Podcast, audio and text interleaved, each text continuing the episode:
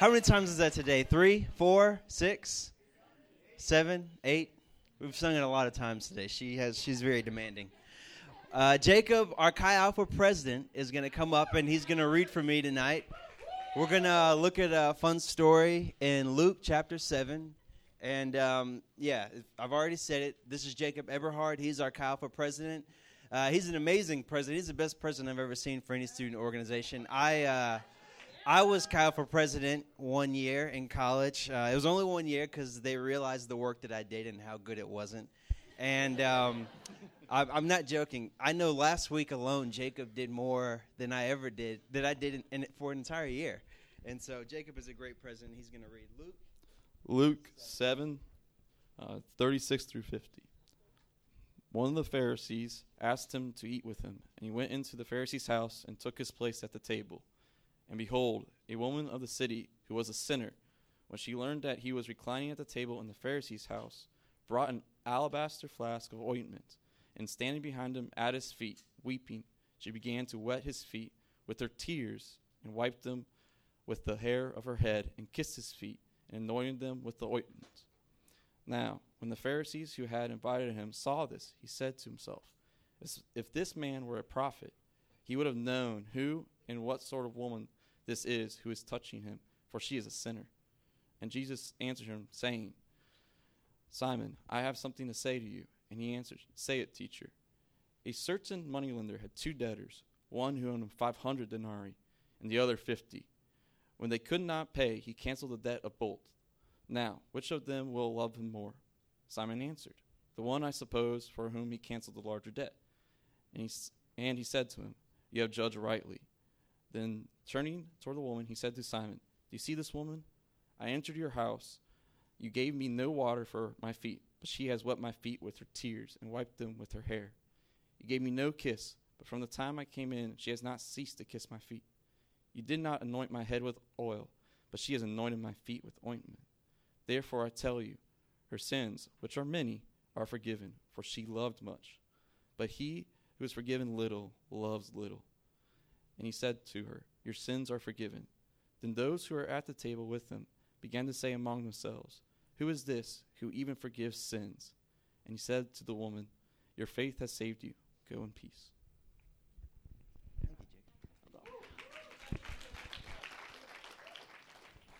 What a great story. The um, anybody a fan of social media? No, I don't believe that. Who has a Tumblr or Instagram, Facebook, Twitter, lovers of Twitter, Snapchat. I forgot about Snapchat. I forget about it often. It's pretty lame to me, but that's just me. I know that's blasphemous. MySpace, yes, the best. Who still has a MySpace? Xanga, Christopher still has. Christopher just gave away his age. Xanga. There's like that's like what twenty percent of AOL Messenger. We're going back. We're going back. We're gonna find. So, well, how did they communicate before AOL? Email. That's lame. Email is still lame. It was lame then. It's lame now. I love social media for the most part. I don't use all forms of social media, but I'm a I'm a fan of especially Twitter. I, I really like Twitter. I don't. I have a Twitter that I use. I think I tweeted once. Um, that was like four years ago, and I don't remember what it was. In fact, I think I'm lying. I don't. I don't think I've ever tweeted. I think I just started. I pulled a Damani. You know, Damani has a Facebook, but he doesn't actually use his Facebook. He only uses it to be able to interact with the world, as he says. it's pretty awesome. But I basically do the exact same thing with Twitter. I love Twitter though because I think Twitter's hilarious. Like you just see people go off on someone. Like I love listening or, or reading the comments people make about all different t- things. This summer, I was texting a bunch of guys in here about some shoes that had just come. Uh, they were about to come out. They were Steph Curry shoes. Not many people know about them. Not many of y'all know about them, but they were shoes that let's just say they they weren't the most popular and somebody, Alex says they're the bomb. Uh, a lot of people on Twitter gave them a really hard time. I have some really fun tweets about them. That's them. Some people don't think they're basketball shoes. They think they're closer to the K Swiss. Targeting the emergency room demographic. I really like that one. that, the Forrest Gump one is so funny. I think we have a couple more. What, what is what are the? Oh, there we go. the Steph grill, grill up some hot dogs while listening to the ball game on the radio. So true. They they're basketball shoes, but they look more like K Swiss, and, and I think that's the reason that that they get roasted. And the Jordan cry face, man, I never get tired of the Jordan cry face. I know some people in here are like, oh, I'm so tired of it. It applies to every situation for me. I love, I, I absolutely love the Jordan cry face. And so I, I, I love just reading Twitter and laughing about the comments like that people have about other stuff going on in the world. But we have all seen social media go in the wrong direction many times where something serious happens and then people say because they you know they feel all tough because they're behind the keyboard they say some stuff that they would never say to that person to their face. In fact they probably wouldn't even say it in public. But they say some stuff and it's like oh man. Like some shooting happens somewhere and then people you know they have all these opinions and then with these opinions they say some pretty bad things you know and then it gets to the point where it's like this group against this group and well, you know, that's the problem with the world is people like this, and then the other people are like, no, no, no, the problem with the world is them, and then you get on Facebook and it, and you got Facebook comments, and people are saying, well, this is these people are the problem with the world, these pre- people are this, these people are that. Everybody has an opinion, especially with social media. You see this idea where everybody thinks that their opinion is legit. Everybody thinks that they have a right to judge and be jury of what's right and wrong in the world and you see this side pointing at this group saying they're the problem, and you see this side pointing at this group or another group saying no, they're the problem. I mean, am I crazy, or have you have y'all seen this as well too? I have a friend. I did it. There you go. It's not going to stop. I have a friend. Yes, he's dead. He's been dead for about 80 years. I have a friend named G.K. Chesterton. And he said this one time. Um, well, he tells a story how, well, he tells a story about himself basically. An editor of a newspaper in England writes this article saying, What's wrong with the world? Any response that you have, mail it into the newspaper. And the editor said that he ended up getting tons and tons and tons of response, responses, all these different theories and ideas as to what's wrong with the world. And then he gets a letter, and he said the best one was from a man who it was also the shortest one, but it was the best one. And it said, Dear Mr. Editor, you ask what's wrong with the world. I am. Yours truly, G.K. Chesterton.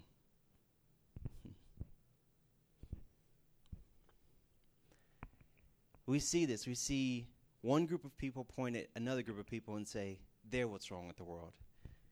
And then you see another group of people point at another group of people and say, They're what's wrong with the world.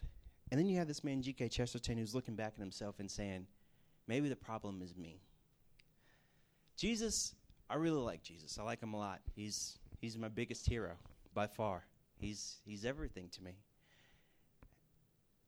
I love how Jesus is not about lining up with the social norms or, or what people typically think is right and wrong or what the expectation is. He's constantly clashing with the expectation. I was talking to, I think it was Rachel Mason, and she was talking about how she took a religious class. Where is Rachel? There you are. She was talking about how her professor is talking about Jesus, and how he was saying that Jesus, he goes up against all these different social expectations, and he like just clears them all out of the way and says, "No, no, this isn't right. Neither neither group is right." And he does this in this story and all throughout his life where he kind of rewrites the rules for what is right and wrong. Because Jesus is looking at people, and this is what we generally do. You see this.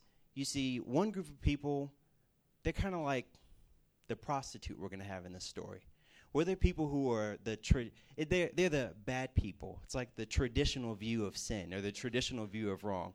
oh, these are the people who do this and this and this, and you find them doing this stuff. Like, I don't want to go into a bunch of specifics, but we can all think of stuff that you usually think of when, when it comes to bad people. And you have people who are conservative or focused on doing what's right and wrong. And they're looking at people like prostitutes or someone that you would find, I don't know, like, let's say on High Street, you know, doing whatever. And you have this group saying, oh, that's what's wrong with the world. People who are doing this and this, these bad people, we're on the right side. And they are what's wrong with the world. The world would be better if people were more like us. And then you have the other side where they're saying, no, no, no. You guys are narrow minded. You're exclusive. You're bigoted. You know how much pain you've brought into the world? You guys are what's wrong. And then they draw a line in the sand and say, no, no, no. We see, we see things more clearly. You were the issue. But it's funny because whenever somebody draws, draws a line in the sand, they're always on the right side, no matter what they do. And so Jesus kind of comes up on this line and he just kind of wipes right over it. And he says, No, you're both right. You're both wrong. Not right. You're both wrong. You've both missed it. You think the line is between the good and the bad. We just need to define what's good and bad. And I'm telling you that the line is between the proud and the humble. That's what it's all about. And he kind of moves all these different expectations out of the way. Now, if you're like, I don't really understand that, hopefully by the end of this, it'll make sense. Looking back at this story, pretty crazy story, a little bit risque. In fact, it's very risque. You know, Jesus is doing a bunch of stuff, healing people, saying a bunch of cool things. Pharisee is like, whoa, hey, I'm going to invite you over to my house. Invites Jesus over. Pharisees, one thing you need to know about them, their name comes from the Hebrew word which means separatist they pride themselves on separating themselves from bad people. They're focused on doing what's right. And so they're proud of it. They're so proud of it that they make people who don't do what they think they should be doing feel really bad about it. And so this Pharisee invites Jesus over, and he's pretty proud of being a Pharisee because that's what Pharisees are. They're pretty proud of who they are. And he invites Jesus over, but we know that it wasn't like he wasn't really excited about bringing Jesus over, or at least it wasn't on mm, positive terms. He was kind of hostile because Jesus alludes to it later. He doesn't wash his feet. Look, when you're walking around in the desert or a desert like climate, what's the dirtiest thing on your body when nobody has sneakers? Your feet. They stink. And so, whenever you walk into an Easter home, Eastern home, the first thing that you do, this is just general hospitality. It's not like, hey, if I really like somebody, I'm going to wash their feet or I'm going to give them what they need to wash their feet. No, this is like everybody across the board. You give them a basin, a water basin to wash their feet. He didn't do that. You also greet you just greet them with a kiss. You know, I'm I've always been weirded out by this, but you know, the few times that I've gone out of the country, I see this. You know, people want to give me a kiss, and I'm just like, ah, no, I'm good. You know, but but that's what they do. They go and they do the kiss, you know, and sometimes they want to go straight at the lips, and I don't understand that, but that's what they do over there. You know, in Europe and in other, actually in most of the world, we're we're kind of weird. But I don't mind being weird. I'd rather just you don't have to kiss me. But that's what they do, you know. They, they greet someone with a kiss. And then the other thing that they do is they, they give you oil to put on your head so that you can wash your face, you know, because people are dirty and you, you want, you want your, your guests to smell better and look better. And this is just general hospitality. He comes in, he doesn't do any of this. And then this woman comes in. It said that she was a woman of the city. That that means that she's a prostitute. We also know that she's a prostitute because she has this alabaster flask, which is, you know, right in between. She, that's where they keep it, right there. I'll just say it like that. You know, it hangs around the neck because, you know, when a prostitute is with a man, look, people don't smell good back then. They don't take showers every day. In fact, you know, in Europe, man, they don't even take showers every day today. You know, it's it's different. You know, I don't want that either. But you know, she prostitutes they're trying to smell good and so the most priceless thing that or the thing that of most value that they own is this thing that goes around their neck, and it is perfume because the man wants them to smell good. That's the way that it, that's the way that it worked back then. And so she comes in. She's a prostitute, and when when you go and eat at someone's house, you know this might you. Some of y'all might be like, "This is kind of weird." Like, does this mean that this woman was like kind of hidden under the table, like doing all this stuff? and only thing people are doing is like sitting at the table and watching it shake and being like, "What is going on?" There is someone down there, and then Simon's like, "I don't know, I, I don't know what to do. This I've never had this happen before." It, that's it wasn't that weird. It's still kind of weird what's going on. What they the way that they ate back then is the table's a little raised off the ground, and then you lean to eat. I, I would kind of do it, but I don't want to. Well, I'll just go and do. You like you know you kind of this is this is how you eat. You know, you eat like this, and so you eat with your right hand, and then you lean with your left, and so everybody around the table is leaning, and so it's not that weird. And Simon is to Jesus's left. He's up here because that's where the host sits. And so this woman comes in. We don't know how she gets in, but she comes in. And she is so grateful for who Jesus is a lot of people who study the Bible agree that what's going on when this happened is that Jesus had said earlier in the day, he said what we have in Matthew 11 28 through 30. He said, Come to me, all who labor and, are heavy laden, and I will give you rest. Take my yoke upon you and learn from me. And I am gentle and lowly of heart, in heart, and you will find rest for your souls, for my yoke is easy and my burden is light. And they believe that she was there to hear this. And so, no matter what was in her past, and no matter how ashamed she was, no matter what was going on before, she heard this, and something, something happened. And she believed, and she trusted. She trusted what Jesus was saying, and she was like, This is my hope in life. I, I can come to him, and everything can be different. And so they've already had an encounter. So this is the response of the encounter earlier. She over she you know she hears that Jesus is at Simon's house. She she comes in and she is just so overcome with emotion that she just she just comes in and kisses his feet. And you just imagine the scene like she comes in, she doesn't know what to do, but she like just starts kissing his feet cuz she probably doesn't feel worthy. You know, she's a prostitute. Nobody's a prostitute back then and is proud of it. Like if you're a prostitute, you you accept the fact that you are on the lowest. You're the lowest of the lows. You're at the bottom of the to- totem pole. And so she realizes that hey, I don't have it all together, but at least I could kiss his feet. That may be kind of weird for some of y'all. It's not normal for me, but that's how she expressed her gratefulness. And she's looking at this and she's like, you know, she's kissing his feet, but then she's like overcome with emotion, emotion, and so she's crying and she doesn't know what to do, and she can't be like, you know, what's his name off of uh, was it Cloudy with a Chance of Meatballs, where he's like, get back in there, tear, you know, like she she can't do that, like. She's just it just they just they just keep coming and she's like you know she she's probably embarrassed and shame but then she's like well at least I could I could put this this this perfume which is of immense worth to me if I were to continue being a prostitute. But instead, I could pour it all out on his feet, which is a declaration that she intends to no longer do this anymore. And so we have this extremely beautiful scene, but at the same time, a pretty uncomfortable scene. I mean, you can't watch this and be like, this is normal or this is like, I mean, yeah, have y'all ever watched a movie with like a, or you you really like a movie, and then you go and watch it with like your little brother or a younger cousin or like your parents, and you're like, hey, you gotta watch it. Ooh, man, I don't, I don't. That's in there. Wow, this must be added. I this wasn't here when I was watching. I'm telling you, it wasn't. I have a friend, Christopher knows him well it was Thanksgiving, and he was with his in laws. This is the first Thanksgiving that he's ever had with his in laws.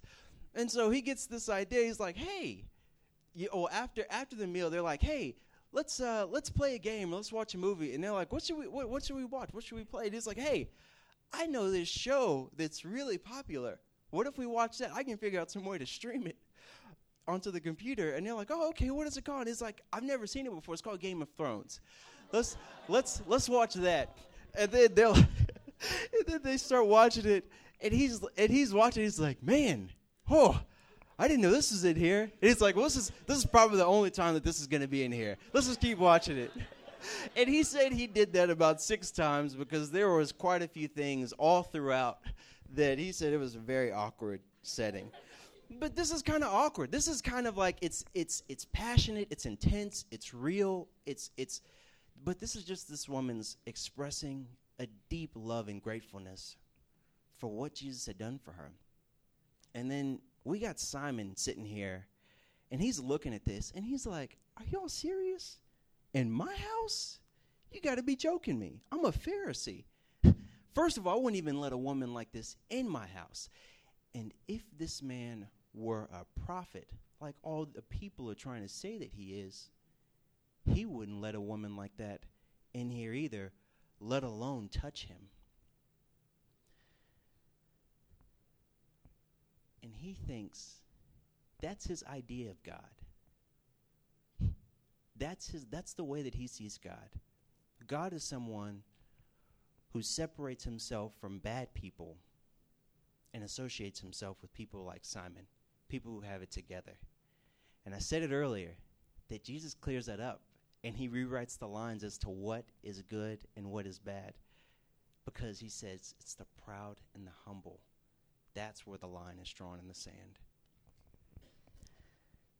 It's funny, this man thought Jesus wasn't a prophet. And he's thinking this to himself. And then Jesus shows him he's much more of a prophet than he, than he could ever imagine. And he knows what he's thinking. And he looks back and he says, Simon, I have a question for you. And he's like, Yes, Matt. Yes, teacher. And he says, There are two debtors. Two debtors, not one. Two debtors. One owes this amount, and the other owes this amount. Now, the, the difference of the amounts was 10 times as much, but they're both debtors. And Jesus asked him, Who would love him more? And he says, Well, I suppose the one who had the greater debt forgiven. And he said, Exactly. And then he looks back at this woman, but he keeps talking to Simon. So you think about this. He's leaning over, he's watching this woman do this. And then Simon is behind him, but he's talking back to Simon. It's really interesting because he calls him out, but it's so cool because he doesn't embarrass him as he calls him out. He doesn't like put him out on blast. Be like, look at you, you're a bum. Look, you didn't you didn't do this for me. You didn't do this for me. You didn't do this for me. You're actually you're actually the problem here, not her. He alludes to that, but he doesn't say it outright because God is really gentle. He is. A lot of times, you know, like we feel this conviction, and if it's from God, it'll get our attention, but it won't shame us. If it shames you, then it's probably not from God, it's something else. If somebody's trying to put you out on blast and trying to make you feel bad and they're saying they do it in the name of God, well, you know, you should really think about that. Because though their intentions may be truly to help you, that's not of God to put someone out on blast like that. And so he doesn't call him out outright, but he alludes to the condition of his heart and he knows. He calls him out as to what he's thinking, but he doesn't tell everybody else what Simon is thinking. It's so, so interesting. You know the mistake Simon made? And this is what Jesus is pointing out to him. He had this social sense of righteousness. He had this idea that because of the way that I compare to everybody else around me or the people that I focus on, that makes me qualify as a good person. And Jesus is calling him out, and he's like, You're looking at everyone else to say whether you're right and wrong. And that's not, you're not looking at the right place. We all do this. It's really interesting. I alluded to social media earlier. We all do this. Everybody is looking at some other group and they're saying, uh, you know what? I'm not that bad because at least I'm not doing this. I have heard so many different things, and I've said so many different things to myself over the course of my life where it's just ridiculous. You see, you see the person who goes to church look at someone who doesn't go to church and well, look at them. At least, I, at least I'm not not not going to church. And then the person who doesn't go to church is like, well, hey, you know, it, I may only go to church on Christmas and Easter, but hey, at least I'm not cr- obsessed with my career and making my life about my career. And the person who's like, well, I may be obsessed with my career and I may be obsessed with my, you know, the work that I do, but hey, at least I'm not on High Street getting drunk every Thursday. And the person who's getting drunk every Thursday is like, well, hey, at least I'm not getting drunk every other night in the week. And the person who's getting drunk every every other night in the week is like, well, at least I'm not doing drugs.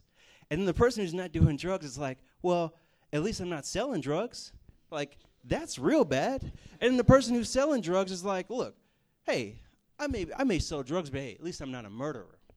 And then the murderer is like, well, hey, at least I'm not a serial killer. And then the serial killer is like, hey, well, at least I'm not eating people. Come on, I have morals.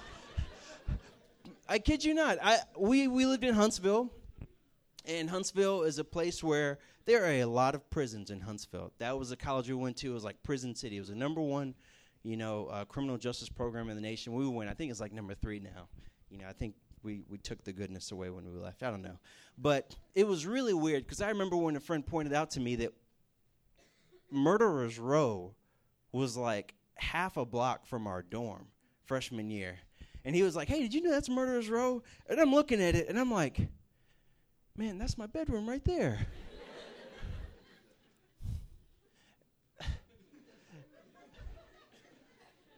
they're just walking off, and I'm like, do y'all not see a problem with this?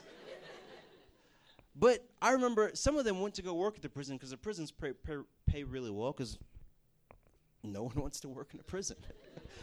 And they were talking about, and they were like, oh, yeah, the prisoners, you know, they'll, you know, these guys, I remember hearing them talk about it, and they're like, hey, you know, I may have murdered someone, but at least I'm not a child molester. Those guys who are child molesters, those guys are sick. Those are the real criminals.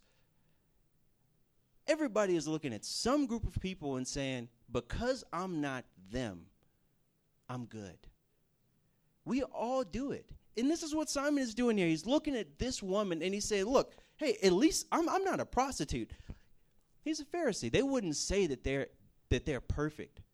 But they're like, look, I'm a pretty good person it makes sense that God would love me. It makes sense that He would forgive me. In fact, He ought to forgive me. I don't do this, I don't do this, I don't do this. And Jesus is trying to get him to look up, as He's trying to get all of us to do. Not at one another, but to Him. Because the standard is not for us to be better than the person next to us, but the standard was for us to be like God and to have His heart and to treat people the way that he treats people. That's why he, that's why Jesus says he says, "Be merciful as your Father is merciful. Be perfect as your Father is perfect." Meaning, have the heart that your Father does regarding loving people, regarding how they treat how he treats people, you treat people like that. You have mercy like he has mercy on people. And so Jesus is like, "Look, the standard is not between you and this woman. It's the standard between you and God. And when you see it like that, you realize how short you've come of His measuring line. I think I have a slide of it, of uh, the distance between University Town Center. Yeah, there we go. Simon is like University Town Center. He's looking down at this woman who is down by the river. She's hanging out down by the river and she's at 600 feet elevation. This is the Mon River. And he's at the University Town, Town Center, which is pretty high, where some people live at the Domain. Sarah, I think, is one of them. There you go. Domain, that's about 950 feet elevation. And he's looking down at her and he's saying, You were beneath me. You were this. You were that. But the standard is like the moon.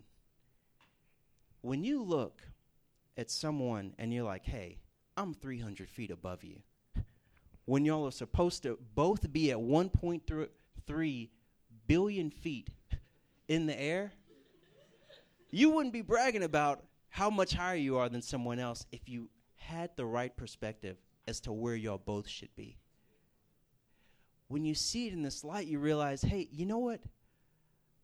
I have no reason to look down at you, and you have no reason to look down at me because neither one of us have it together. We've both missed it. And so Jesus is pointing this out to this man. Y'all are both debtors. You both need forgiveness. It's not because you only owe this much that now you, you don't need to forgive me anymore. No, they both needed forgiveness. I had a, I was thinking about this and I was like, well, you know, what would help make sense of this? And I was like, oh, yeah, I remember something. So I was a bit of a troublemaker in high school and middle school and elementary school. And uh, yeah, very much so. I'm. I any, hey, can anybody? I've, I usually talk to people, and I'm like, usually no one can can match me on this. Who got suspended in elementary school? Anyone? Yes, there we go. My people. Yes. I managed to get suspended in elementary school. I didn't even. Re- I, I was so young, I didn't even realize what happened. I looked back on it a few years ago, and I was like, "Hey, why was I in this room with this one specific teacher, separated from everyone for like three days?" My mom was like, "Oh, you got suspended," and I was like, "Oh, that's interesting." that didn't transform me. You know, I ended up getting suspended multiple times, but one of the times that I got suspended, I was in ISS because I had it's a really ridiculous story. I thought that the girl that I was dating at the time had been stepping out on me with a friend of mine, and then so I confronted both of them, and I wasn't seeing things clearly, and so I kind of overreacted. And I started trying to fight him, and I was so enraged that I ended up hitting one of the teachers. And so they were they were not excited about that at the school for some reason. Like they just like they were they just didn't like it. I, you know, I thought they'd be encouraged and everything, but that just that wasn't. They were like, we don't we don't do this, and so I got suspended. And when I did, I wasn't alone though, because a friend of mine had gotten in trouble earlier in the day. What he did was he just cursed out someone in the hallway, and then the teacher overheard it, and then so he got suspended. But you look at the two things that we did. He could have been like, man, look, I may be something else, but at least I didn't go and punch a teacher. Like, you are the worst, Jordan. He, thankfully, he didn't say that. We we had some fun in ISS. It was it was a joke, but um, but in being there, the result of our actions led us both to the same place. It didn't matter what we did, because in the end, both got us in the same place. We're in this room, isolated from everyone, and it's just us two. Our friends are out there, and we're here. The teachers are out there, and we're here. Everything is going on out there, and we're here. Now, you could say he did something a lot less bad than I did in order to get there, but in the end, we were both separated. And there's a scripture, Isaiah 59 2, and it says, But your iniquities have made separation between you and God, and your sins have hidden his face from you. Separated. Sin separates us from God. And this woman desperately needed to be forgiven. And so did Simon. And that's what Jesus was trying to show him. You need forgiveness. You don't have it all together. I have this quote by C.S. Lewis, and he says it really well. He says, Pride gets no pleasure out of having something, only out of having more, more of it than the next man. It says the comparison, it's, it is the comparison that makes you proud, the pleasure of being above the rest. Once the element of com- competition is gone, pride is gone.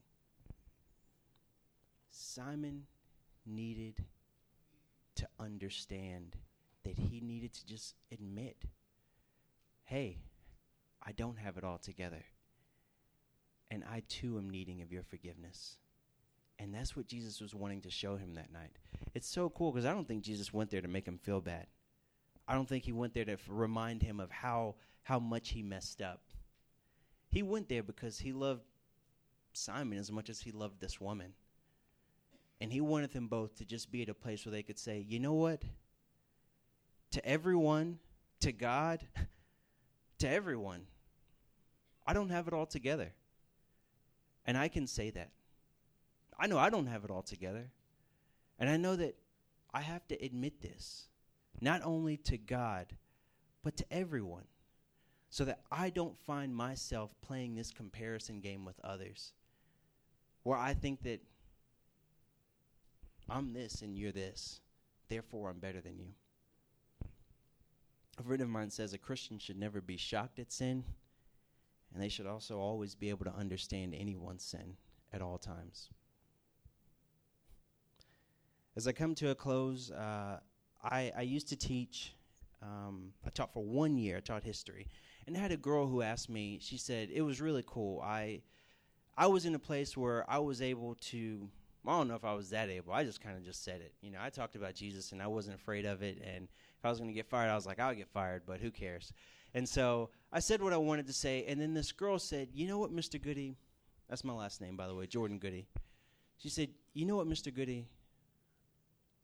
I just wish that I had done the things that you did growing up.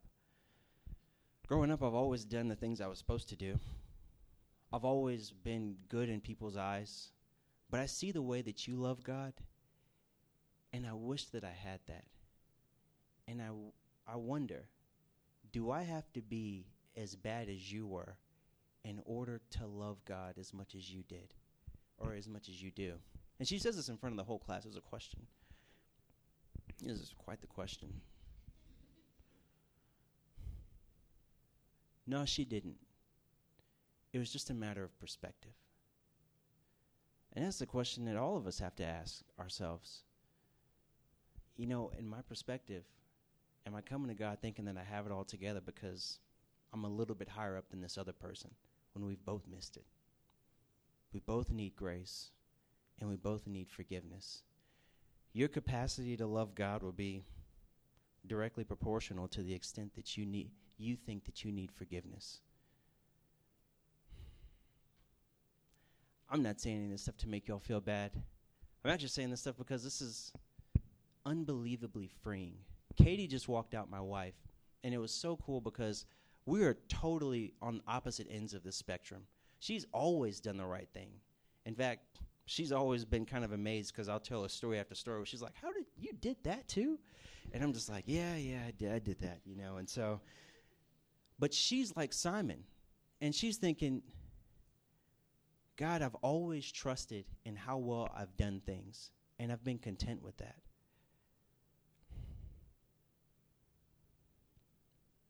And she would tell you that she's had to come to the point where she realizes, you know what? It doesn't really matter how well I've done things. Because I've been satisfied with that, and because I've been trying to do it on my own away from God, I still need His forgiveness. And then me, well, I kind of need, pe- I needed peace in another way. I needed freedom from shame, a lot of shame, a lot of embarrassment.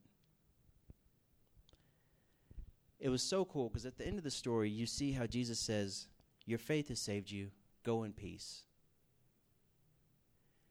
That word better translates not go in peace, but go into peace. Some of us are not at peace with ourselves. And because we aren't at peace with ourselves, we're not able to be at peace with others either. Somebody made me really mad earlier today. And I was like, man, I just want to get this person back, and I want this person to know how mad I am at them. And I realized I just have to let this go. I have to forgive them. And it's easy to forgive people when you realize that you've been forgiven.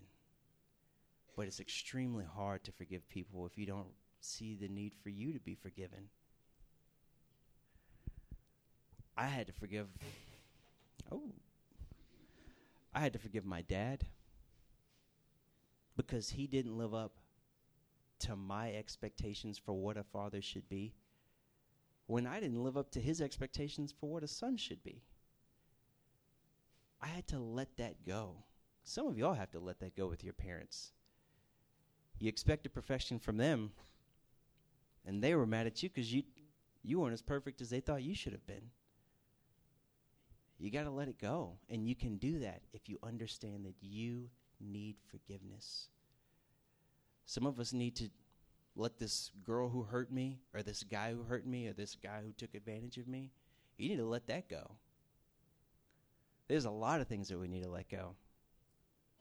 And when you understand, and when you ask for forgiveness from Jesus, you find it very strange that it's easy to forgive people for what they've done to you because you're like, you know what? We both have missed it and we both need help. We still need help. I still need help.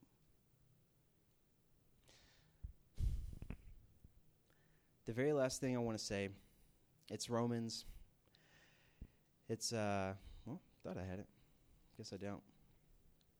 I have it up on the screen. It's a verse in Romans. Therefore, since we have ju- been justified by faith, we have peace with God through the Lord Jesus Christ. We need his forgiveness.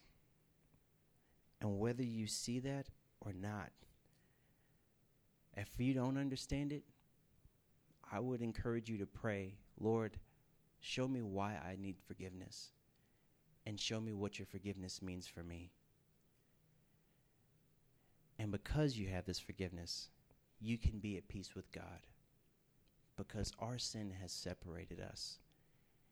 And we need Him to take this weight and this burden off of our shoulders so that we could be free to love Him and love others.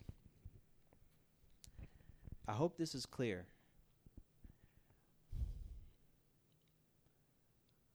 You don't have to have it all together. He's asking us to be honest about that and to tell Him that and to tell Him that we want His help. That's it. Father God, you're good. And Jesus, you came here to forgive us. And because of what you've done on the cross, we can taste that forgiveness. I pray, Lord God, that anyone who has Simon's spirit, I pray that you would free them from this control of thinking that they have to have it all together and trusting in that. And I also pray that for anyone who is like the prostitute,